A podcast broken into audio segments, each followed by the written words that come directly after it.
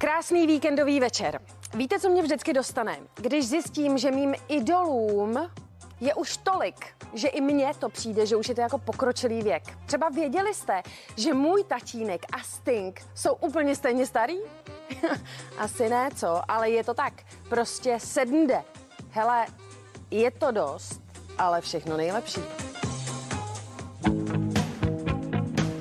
Úspěšným hudebním startem byla pro britského zpěváka, baskytaristu a skladatele skupina The Police.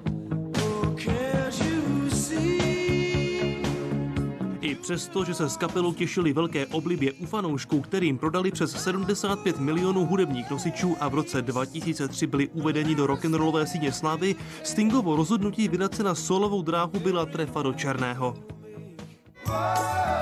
Pod jeho pravým jménem Gordon Matthew Thomas Sumner ho zná asi málo kdo, ale pod pseudonymem Sting se o něm mluví jako o nezaměnitelné ikoně poprokové scény. Na svém kontě má stovky písní, desítky hudebních cen i řád britského impéria. Rozhodně se ale neřadí mezi hudebníky jednoho stylu. Kromě roku vyzkoušel i jazz nebo klasiku. Své známé jméno hudebník a dokonce i občasný herec využívá pro dobrou věc. Od 80. let se zapojuje do boje pro lidská práva a v roce 1989 založil nadaci pro záchranu deštných pralesů.